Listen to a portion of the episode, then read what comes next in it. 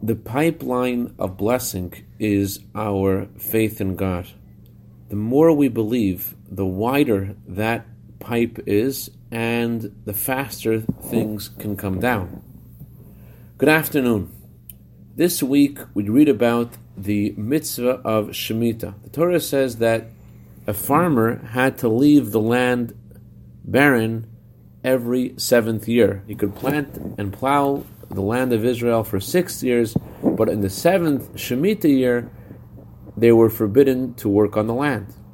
So the Torah says the Jewish people would come to God with a question What will we eat in the seventh year? And God responds, I will command my blessing in the sixth year, so you'll have food for the seventh. Elijah the prophet once visited Reb Zusha of Anipoli.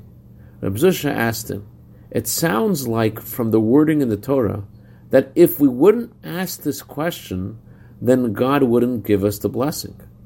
Elijah said it's the opposite. If you wouldn't have the question, then the channel of blessing would be open. If you just have faith, then the blessing would be able to come without any additional command of God. But because of the question, because of the doubt, so the pipeline of blessing is blocked, because the pipeline of faith is blemished, and therefore there has to be a new commandment of God to send the blessing. But had we had the faith er, from the start, there would be no obstacle for God's miraculous blessings. I'd like to dedicate our minute of Torah today to the neshama of Yaakov Yisrael, Yaakov Yosef, the Meshi Yisrael, whose anniversary of passing is tonight.